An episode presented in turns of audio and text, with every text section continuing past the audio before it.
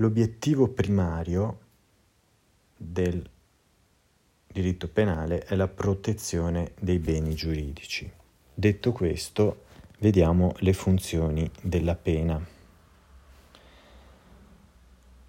Allora, innanzitutto l'idea della ritribuzione che implica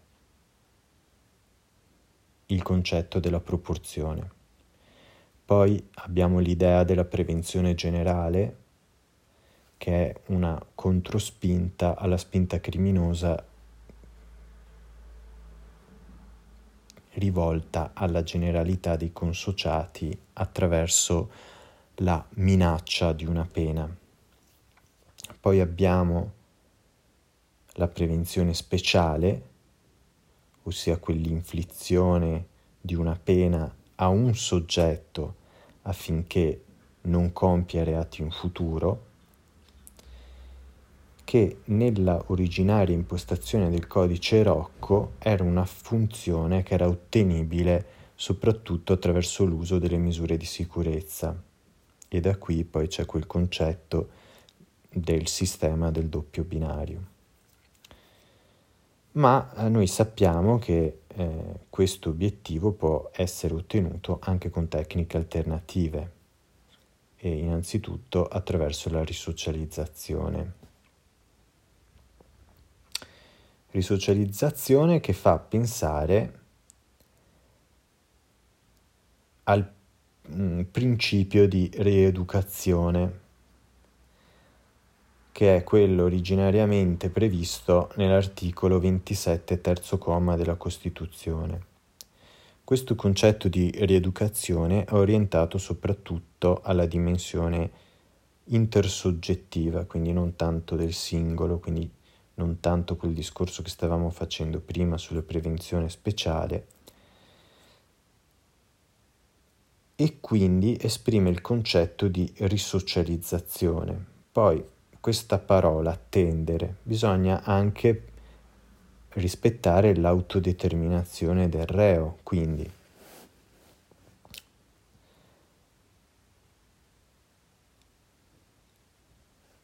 vediamo, possiamo anche leggerlo a questo punto, l'articolo 27.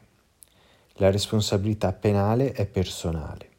L'imputato non è considerato colpevole sino alla condanna definitiva.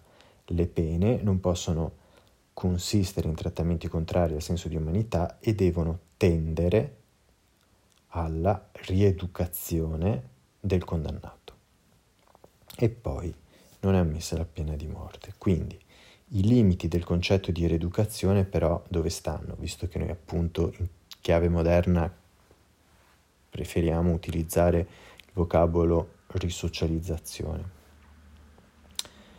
Intanto che la rieducazione non assolve tutte le funzioni della prevenzione speciale.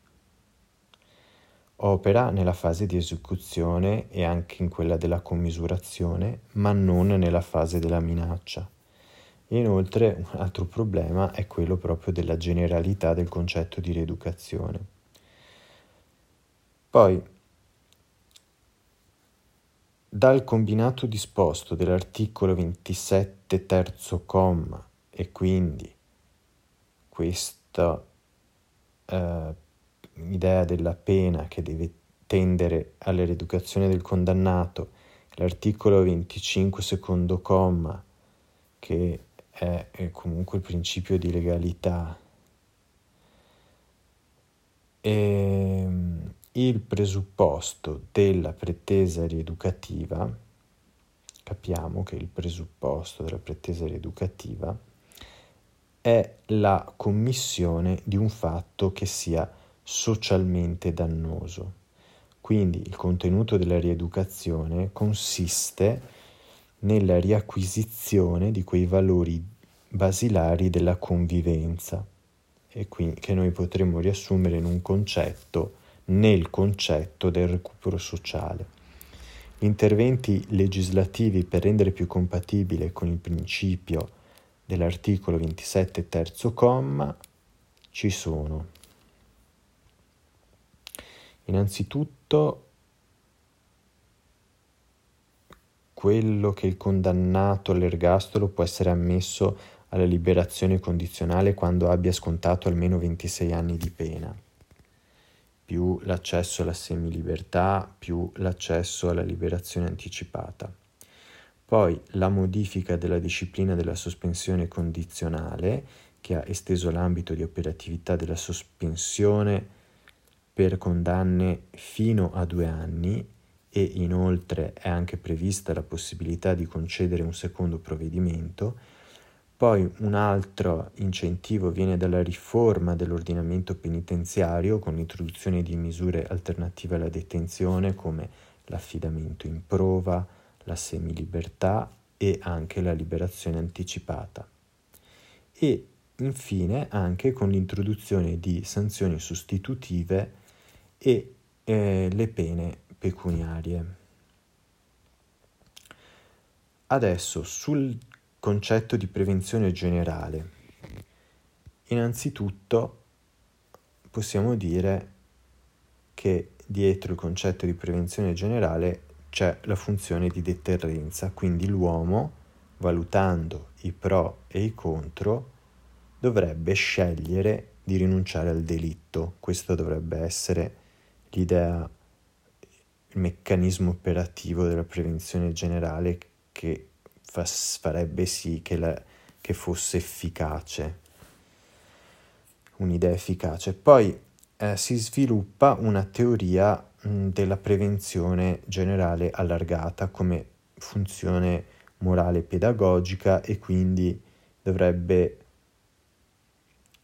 assumere una funzione di, socializza- di socializzazione e questo effetto peraltro si dispiegherebbe anche a livello di esecuzione della pena, ma abbiamo delle obiezioni perché questo rilegittima in qualche maniera la concezione retributiva della pena e poi anche privilegia i bisogni collettivi rispetto a quelli propri del eh, singolo condannato.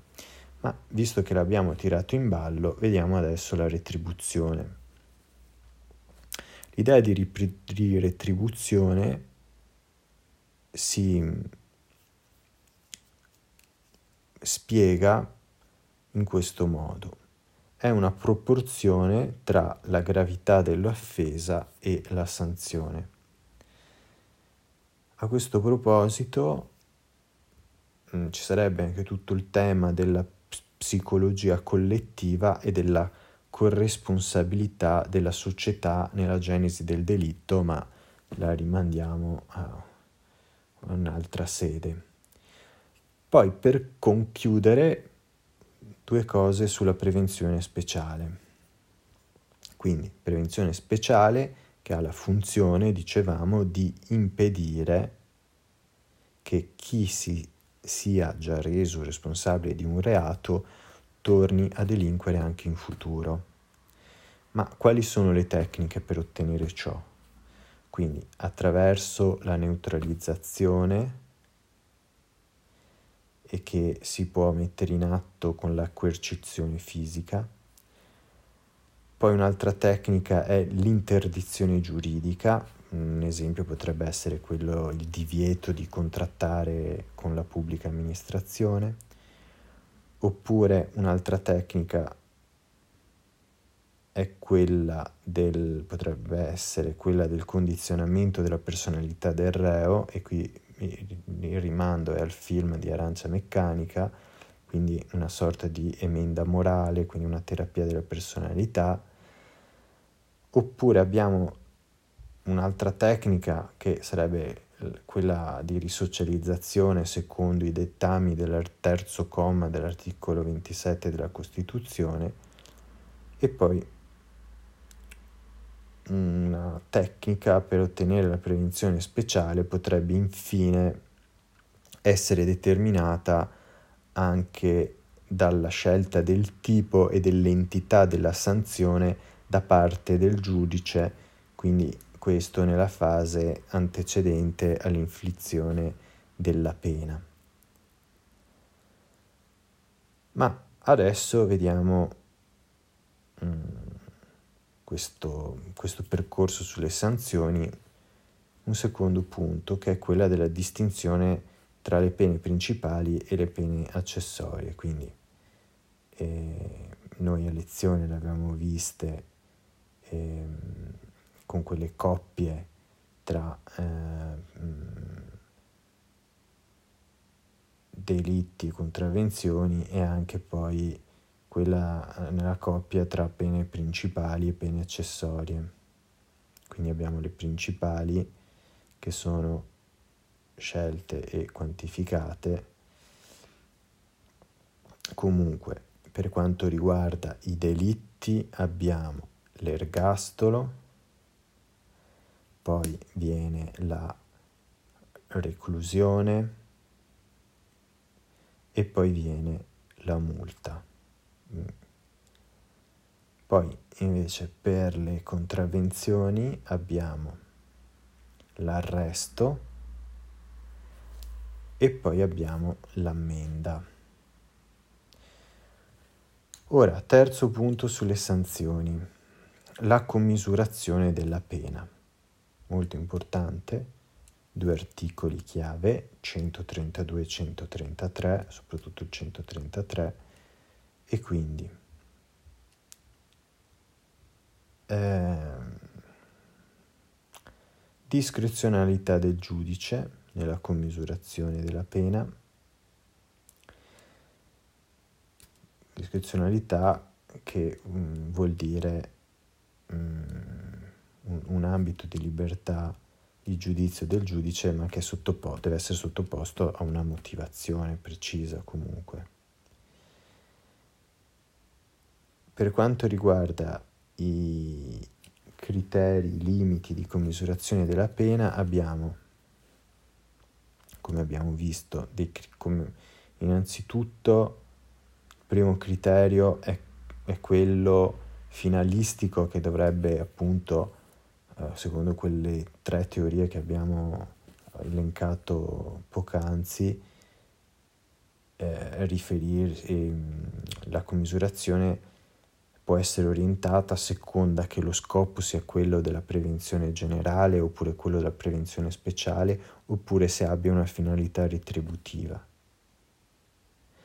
A questi criteri finalistici si eh, collegano dei criteri fattuali, per esempio la gravità obiettiva e il grado della colpevolezza andrebbero nella direzione di un'idea, dell'idea del principio retributivo, mentre l'inclinazione a delinquere, le condizioni sociali e familiari del reo andrebbero più verso l'idea della prevenzione sociale. C'è, c'è, c'è un, ci sono una terza classe di criteri che mh, mm, si identificano nella dicitura criteri logici che eh, dovrebbero intervenire poi sempre in questa, eh, in que- nei, nei, nei, limiti diciamo, di commisurazione della pena. E sono appunto quel dosaggio della sanzione che va da un massimo e un minimo, quindi criteri logici che sono a disposizione del giudice innanzitutto e quindi massimo edittale e minimo edittale.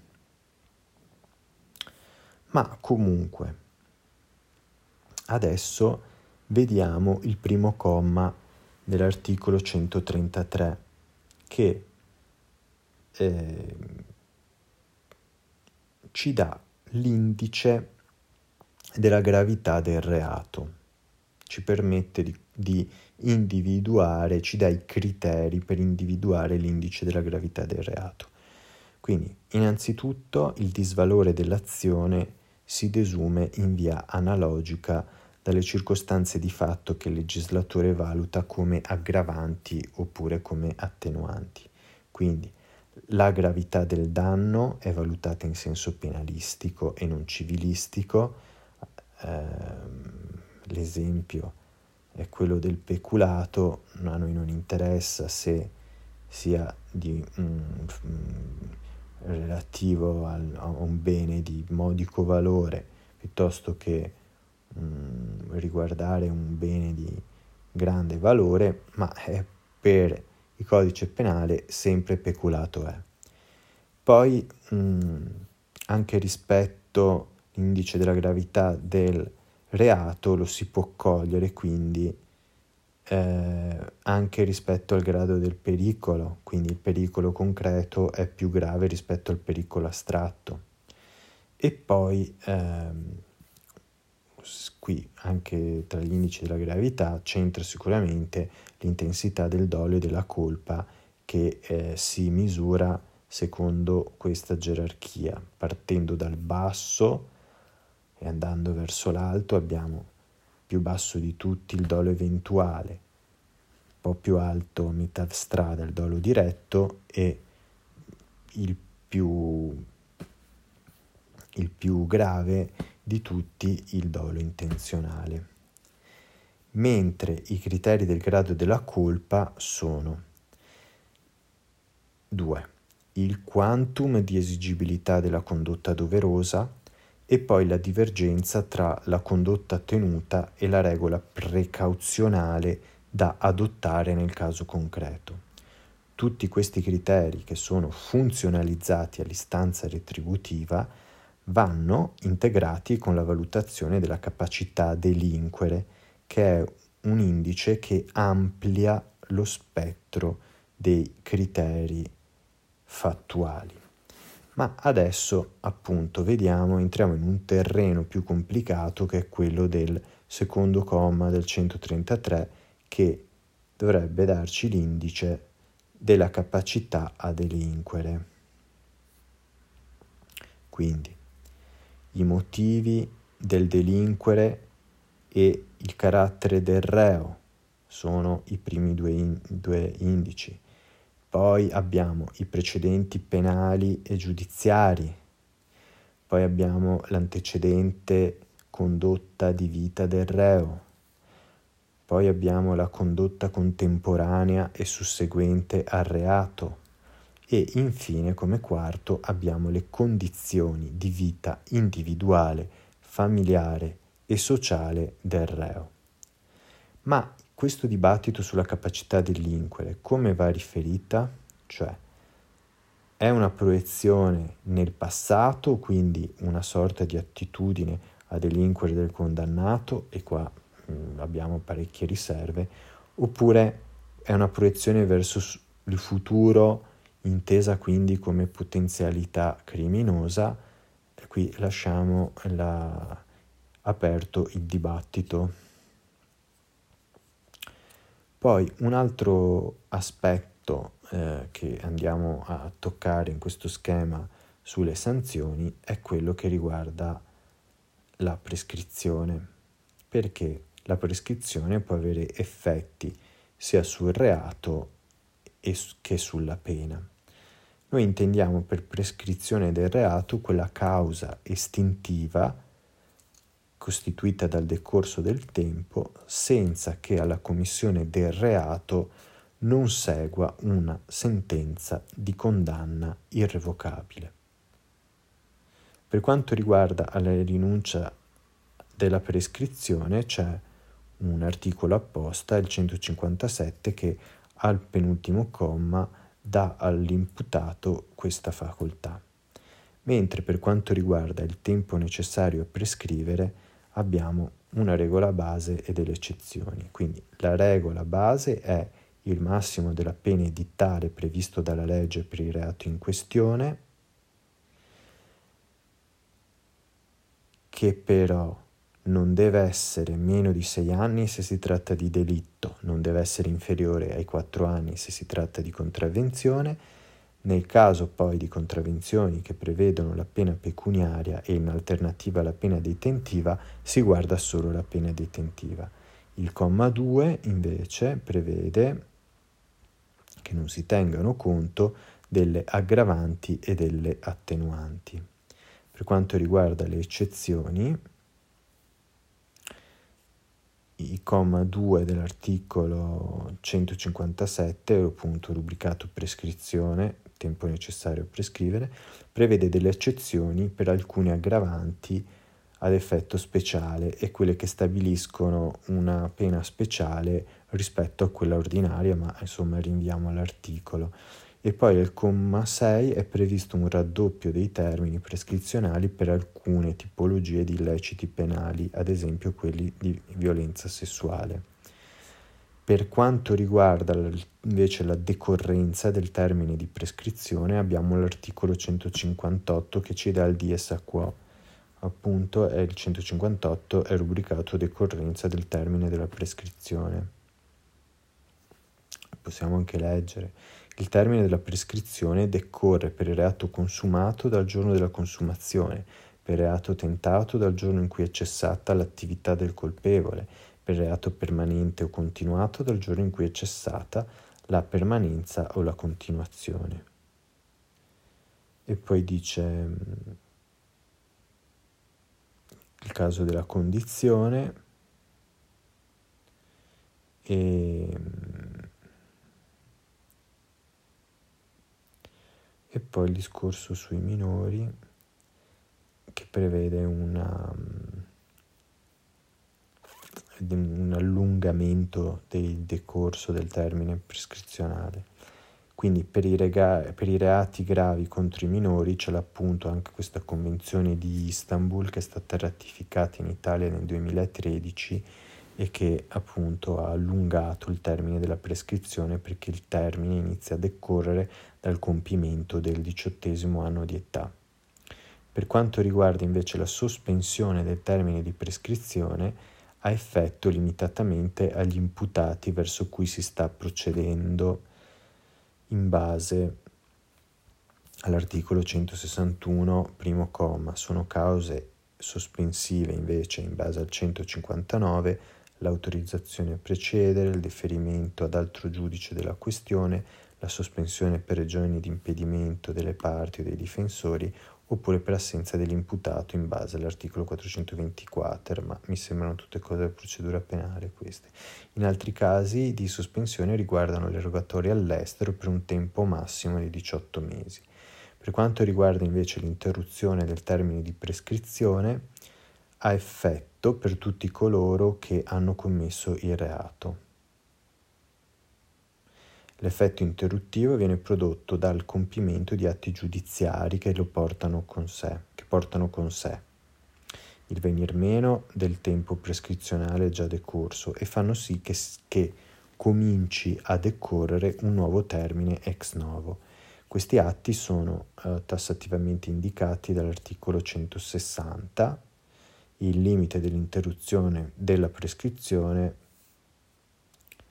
è eh, fissato, i, i limiti sono fissati dall'articolo 161 secondo comma, quindi no all'aumento di più di un quarto del tempo necessario a prescrivere.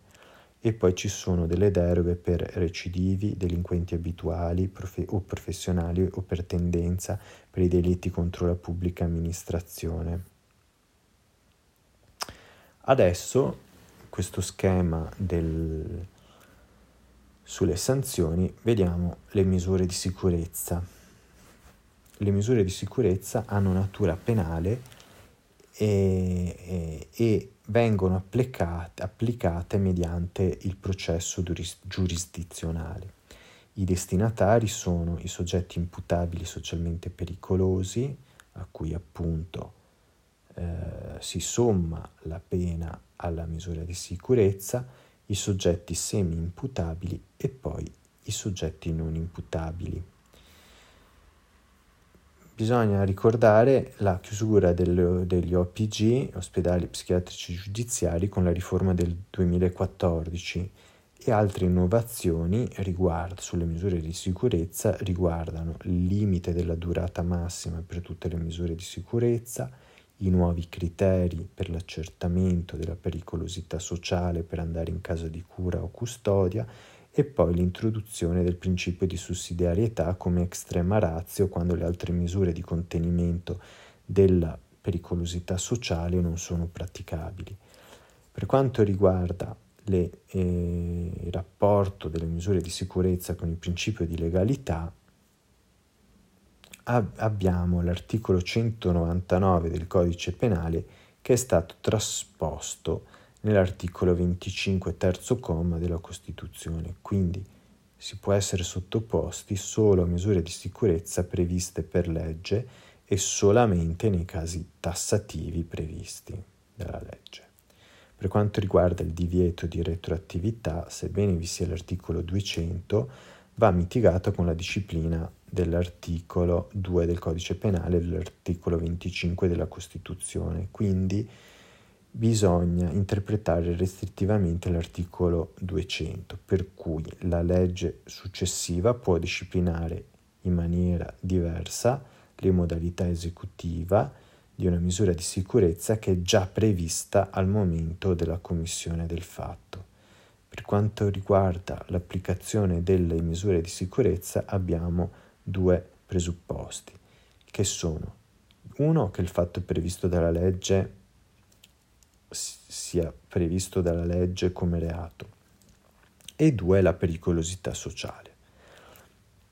Per quanto riguarda il primo presupposto, quindi il fatto previsto dalla legge come reato, questo è il presupposto oggettivo, quindi è un'esigenza di garanzia. Le due eccezioni tassative in cui si può applicare la misura di sicurezza sono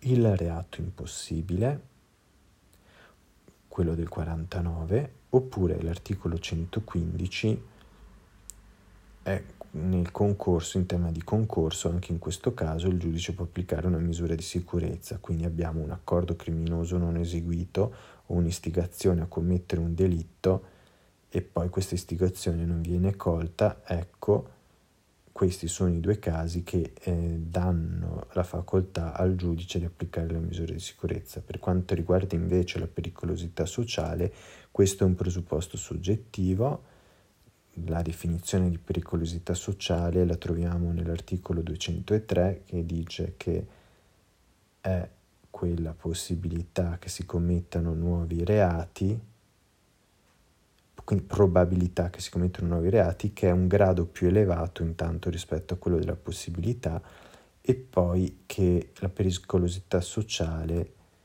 è, è viene prognosticata, credo che si dica così. Vabbè, insomma, la base della prognosi sono sempre gli indici del 133. L'invalidità scientifica delle cosiddette prognosi criminali